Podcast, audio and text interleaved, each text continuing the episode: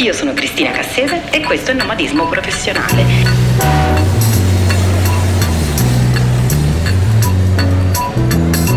Un podcast unico nel suo genere, interamente dedicato all'antropologia culturale. Questo episodio, così come quello che l'ha preceduto, è solo uno spunto di partenza. Se vi interessa saperne di più, iscrivetevi a Corpi Nomadi il progetto di nomadismo professionale che esplora tutti i temi tra antropologia e corporeità. Il primo mese è gratis, fate una prova. Se vi piace andiamo avanti insieme. In caso contrario, poco male. Continuate ad ascoltare questo podcast che rimarrà gratuito, indipendente e libero da pubblicità. Allora, dove eravamo? Sì, dunque si parlava di corpo e antropologia, tecniche del corpo, habitus, nozione di corpo, Corpo e mente, corpo e anima, essere un corpo, avere un corpo, incarnazioni, resurrezioni, annunciazioni. Che casino, eh? Sì, infatti, è proprio un bel casino.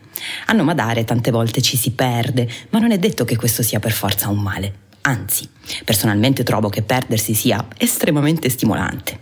A una certa però è inevitabile che si manifesti la necessità di raccapezzarsi in qualche modo, di trovare un filo, più o meno logico, per mettere insieme i pezzi e venirne a capo, diciamo così. L'antropologia del corpo è, qualora non si fosse capito, il mio ambito di ricerca preferito. Il problema, se così lo vogliamo definire, è che in questa categoria rientrano un sacco di cose. Pratiche mediche, religiose, riti e rituali anche pagani, performance di teatro, di danza, di musica, di canto, rappresentazioni, multimediali e non, narrazioni, moda, sport e chi più ne ha più ne metta. Insomma, qua c'è da nomadare parecchio e non mancheremo di farlo, eh, figuriamoci, ma credo che ci serva il famoso filo rosso, uno spirito guida, anzi, un filo guida, che permetta di mettere a fuoco meglio i vari temi. E allora il filo guida che vi propongo in questo episodio è ispirato a un album musicale di qualche anno fa, opera ultima dei CCCP, gruppo musicale italiano degli anni Ottanta che potremmo definire punk, punk rock, Alternativo? Non lo so, non lo voglio sapere che differenza fa. Quest'album meraviglioso si intitola Epica, Etica, Etnica, Pathos. Idealmente, infatti, il disco si divide in quattro sezioni, a ognuna delle quali corrispondono delle canzoni, ovviamente. Il titolo di questo episodio, avrete notato, è molto simile. Etica, estetica, cosmetica, pathos, sono quattro possibili filoni dell'antropologia del corpo che proverò, seppur sommariamente, a definire, giusto per avere un'idea e aprire qualche prospettiva. Che ne dite? Iniziamo?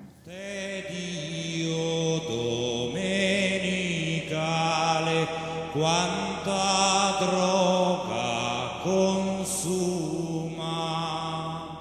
Cominciamo dalla droga, appunto. No, sto scherzando. La droga ce la teniamo per un'altra volta. Cominciamo dall'etica, piuttosto, ovvero dal comportamento umano in relazione ai concetti di bene e male, di virtù, di valori, di ideali che appunto si incarnano in noi. Questo discorso qua può prendere diverse pieghe. Una che di certo occupa un posto centrale in antropologia è quella religiosa. Banalmente tutte le religioni hanno una certa visione del corpo, propongono delle rappresentazioni corporee ideali, senza contare il fatto che tutte le pratiche religiose, anche quelle più astratte, diciamo così, quelle più spirituali, passano comunque per forza di cose dal corpo. Ora voi capite bene che non ha molto senso mettersi qua a elencare tutte le nozioni di corpo di tutte le religioni del mondo, faremo notte, non è il caso. Diamoci piuttosto una dritta generale e il primo nome che mi viene in mente a questo proposito è quello di Mary Douglas. Antropologa britannica di chiarissima fama, Douglas, che tra l'altro è stata allieva di Evans Pritchard, ha lavorato soprattutto nell'ex Congo belga, l'attuale Repubblica Democratica del Congo, a partire già dagli anni 50 e nella sua lunga carriera si è occupata moltissimo di simboli, studiando le religioni con un approccio comparativo.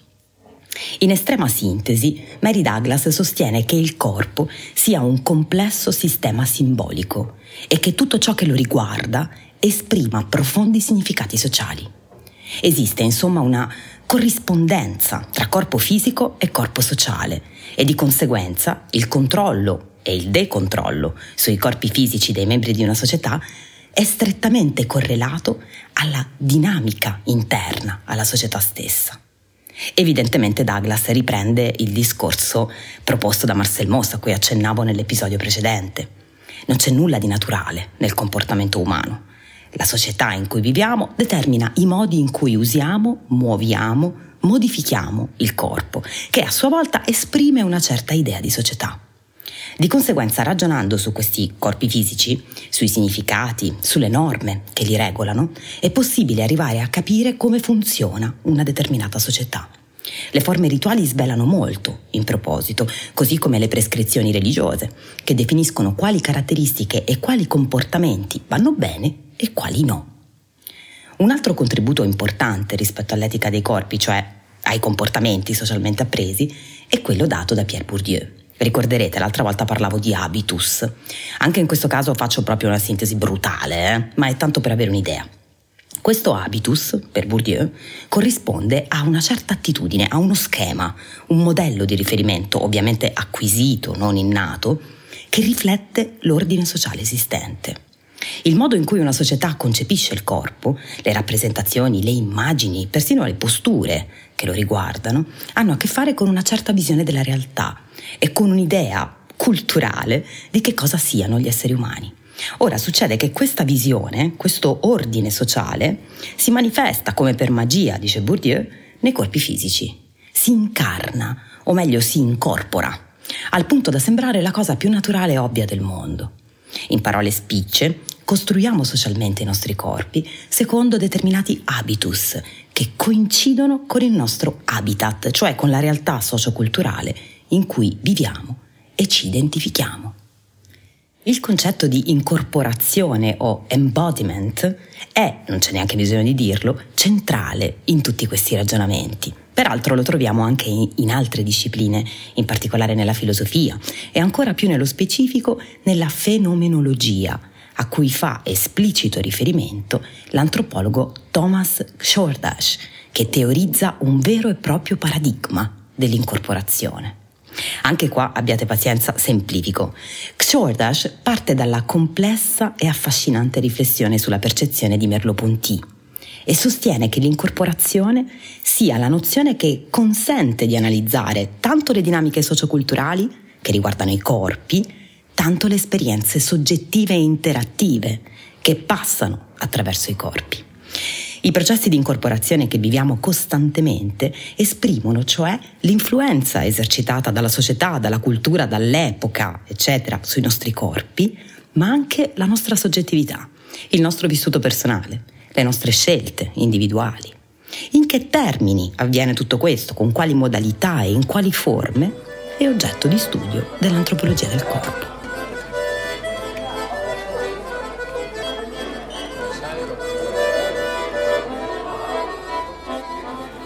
E veniamo dunque all'estetica. Questa parola fa pensare subito, lo so, inevitabile, al mitico Immanuel Kant, che per qualcuno, per me sicuramente, è stato ed è tuttora una specie di entità sovrannaturale, qualcosa che osservo per la maggior parte del tempo con sguardo affascinato e inebetito e che di tanto in tanto mi sembra anche di riuscire ad afferrare, ma appena lo colgo, appena lo prendo, Immanuel mi sfugge e avanti così tutta la vita. Estetica però fa pensare anche al centro estetico all'estetista, per capirci. Questa connessione mi ha fatto a lungo riflettere. C'è qualcosa che lega il grande filosofo alla professione di estetista? Sarà blasfemo, ma secondo me sì, c'è più di qualcosa e la chiave sta, come al solito, nell'etimologia della parola. Possiamo infatti considerare l'estetica nel senso proprio letterale di aistesis, che vuol dire sensazione, intuizione sensibile che passa dal corpo. Non sto manco a specificarlo, ma insomma è chiaro che Kant e le di solito si ignorano a vicenda, ma a mio modesto parere andrebbero messi in dialogo perché potrebbero arricchirsi reciprocamente in un certo senso. Approfondirò questo discorso altrove. Qui mi preme sottolineare soprattutto l'aspetto inerente alle capacità percettive del corpo. E il maestro, il faro nella notte, la stella polare in questo ambito, è senza dubbio per me l'antropologo e sociologo David Le Breton. Le Breton ha ampiamente esplorato la sensorialità corporea in chiave antropologica, proponendo riflessioni sul dolore, sul rischio, sulle diverse rappresentazioni visive del corpo, e si è occupato moltissimo anche di nomadismo, in un certo senso, scrivendo diversi saggi sul camminare, sull'andare in bicicletta. Insomma, Le Breton è un po' il mio idolo, per i temi, ovviamente, ma anche per l'approccio. E non a caso uno dei contenuti speciali di Corpi Nomadi è interamente dedicato al suo lavoro. Uno degli argomenti più interessanti che ha affrontato riguarda i tatuaggi e più in generale quelle pratiche che Marcel Mauss chiamava di cosmetica permanente. Gli esseri umani infatti non lasciano mai il corpo così com'è, allo stato di natura. In tutte le società esistono forme di alterazione dei corpi. Il più delle volte si tratta di cambiamenti temporanei reversibili. Pensate che so, al taglio dei capelli o al trucco. In alcuni casi, tuttavia, e per ragioni estremamente variabili, succede che noi umani modifichiamo il corpo in modo duraturo e irreversibile. Questa categoria di interventi prevede per forza di cose una certa quantità di sofferenza, di dolore fisico. Facciamo qualche esempio così da avere dei riferimenti in comune. Prima accennavo ai tatuaggi, possiamo metterci dentro anche i piercing, compresi quelli ai genitali, le scarificazioni, le bruciature e forme ancora più estreme, che possono persino arrivare a compromettere la funzionalità del corpo stesso. Warning. Warning. Sto per dirne qualcuna, eh. qua comincia la parte hard, ve lo dico così, se la cosa vi turba, vi dà fastidio, fate ancora in tempo a fermare tutto. Allora, dicevamo, pratiche durature e irreversibili che prevedono una dose piuttosto considerevole di dolore fisico. C'è ad esempio l'infibulazione la limatura dei denti, il modellamento di strutture ossee come il cranio o il collo, l'amputazione delle dita. Può sembrare incredibile, ma la nostra specie si caratterizza proprio per la varietà di pratiche di modellamento del corpo. E tutto questo, per quanto possa apparire bizzarro, ha a che fare con l'estetica e con la cosmetica, nella sua accezione etimologica, di dare, anzi darsi, un ordine nel caos che ci circonda.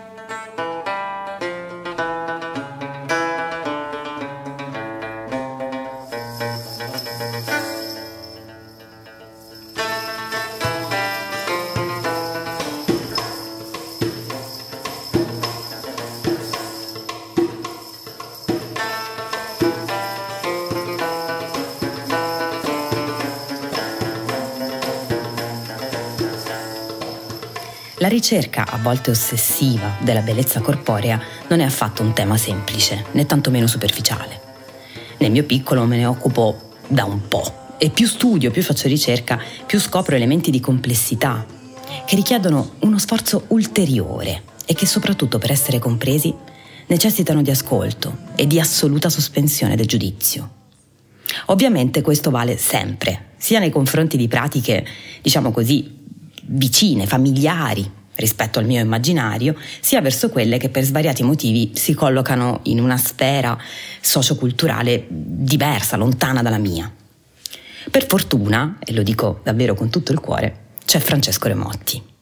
Anche qua dico due parole, ma proprio due, che mai e poi mai basteranno a esaurire la vastità del lavoro antropologico di Remotti, ma non è che vi posso tenere qua delle ore, no? Il concetto fondamentale delle sue teorie è quello di antropopoiesi. L'etimologia come sempre ci aiuta. Antropo, vabbè, che ve lo dico a fare, lo sapete già. Poiesi forse è un po' meno intuibile. Significa fare, costruire, modellare.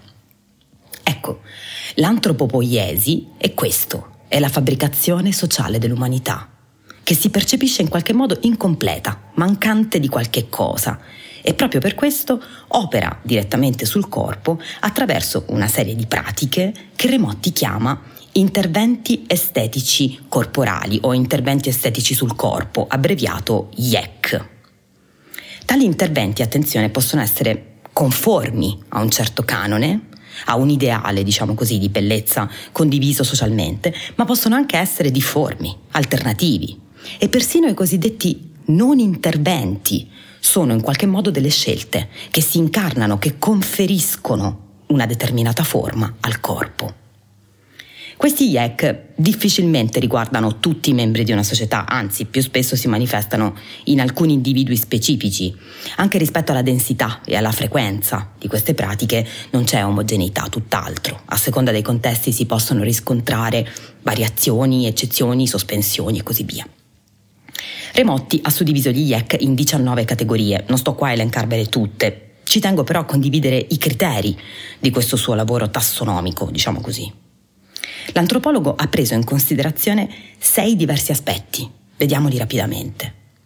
Primo, ci sono tre fondamentali condizioni che investono il corpo e i processi di antropopoiesi possono avere luogo su corpi vivi, corpi morti o corpi distrutti, disintegrati, smembrati. Secondo, tra le 19 categorie di IEC ce ne sono alcune che Remotti definisce supercategorie, perché includono moltissime pratiche diverse. Terzo, esistono IEC che non sono percepibili visivamente, ma che passano attraverso altri canali sensoriali, come l'olfatto o l'udito. Quarto, l'elenco è in un certo senso progressivo, cioè comincia con gli IEC più esterni, diciamo così, quelli che modellano la parte superficiale del corpo, e prosegue andando sempre di più verso l'interno. Da questo quarto criterio si passa al quinto, che ha a che fare con il concetto di reversibilità, ci sono IEC reversibili e IEC irreversibili. Sesto e ultimo criterio, il concetto di interno-esterno, così come quello di reversibilità-irreversibilità, chiamano direttamente in causa la problematica del dolore e della possibile compromissione delle funzionalità corporee a cui accennavo prima. E così il cerchio si chiude. Dall'etica all'estetica, dalla cosmetica, eccoci davanti al pathos.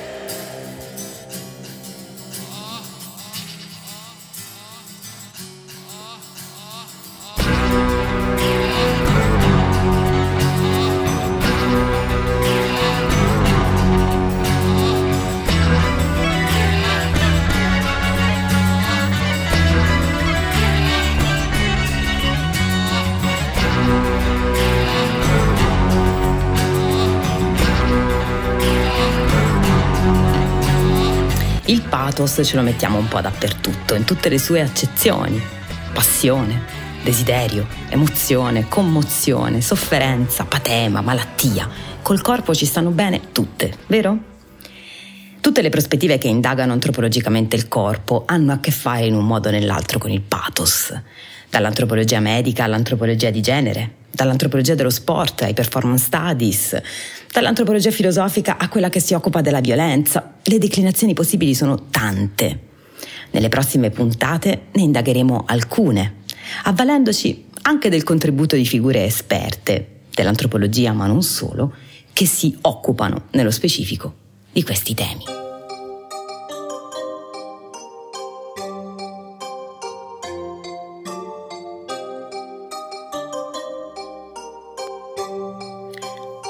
Anche per questa volta è arrivato il momento di salutarci, con i soliti consigli per gli acquisti, diciamo così. Niente prodotti cosmetici, eh, giuro. Resto sui libri, ovviamente, e comincio da un classico fondamentale dell'antropologia del corpo che vi raccomando soprattutto se vi interessa l'ambito religioso e rituale. Purezza e pericolo di Mary Douglas, pubblicato dai Molino. I libri di Shortas non sono ancora stati tradotti in italiano, ma se non avete problemi a leggere in inglese, credo che il titolo da cui partire sia Embodiment and Experience, The Existential Ground of Culture and Self, pubblicato dalla Cambridge University Press. Tra l'altro di recente il professore è stato ospite al Festival dell'Antropologia di Bologna e il suo intervento è disponibile su Facebook. David Le Breton ha scritto tanto e faccio fatica a consigliare un libro in particolare perché io ce li metterei tutti. Dovendo però fare una scelta, direi che Antropologia del corpo, edito da Meltemi, è quello fondamentale. In rete ci sono diversi interventi di Le Breton in vari festival italiani, tra l'altro lui parla italiano anche piuttosto bene, così come altre lingue. Fra tutti quello che credo può essere più utile per conoscerlo meglio, si intitola Nell'antropologia dei sensi e lo trovate anche in versione podcast sul sito del Festival della Mente di Sarzana.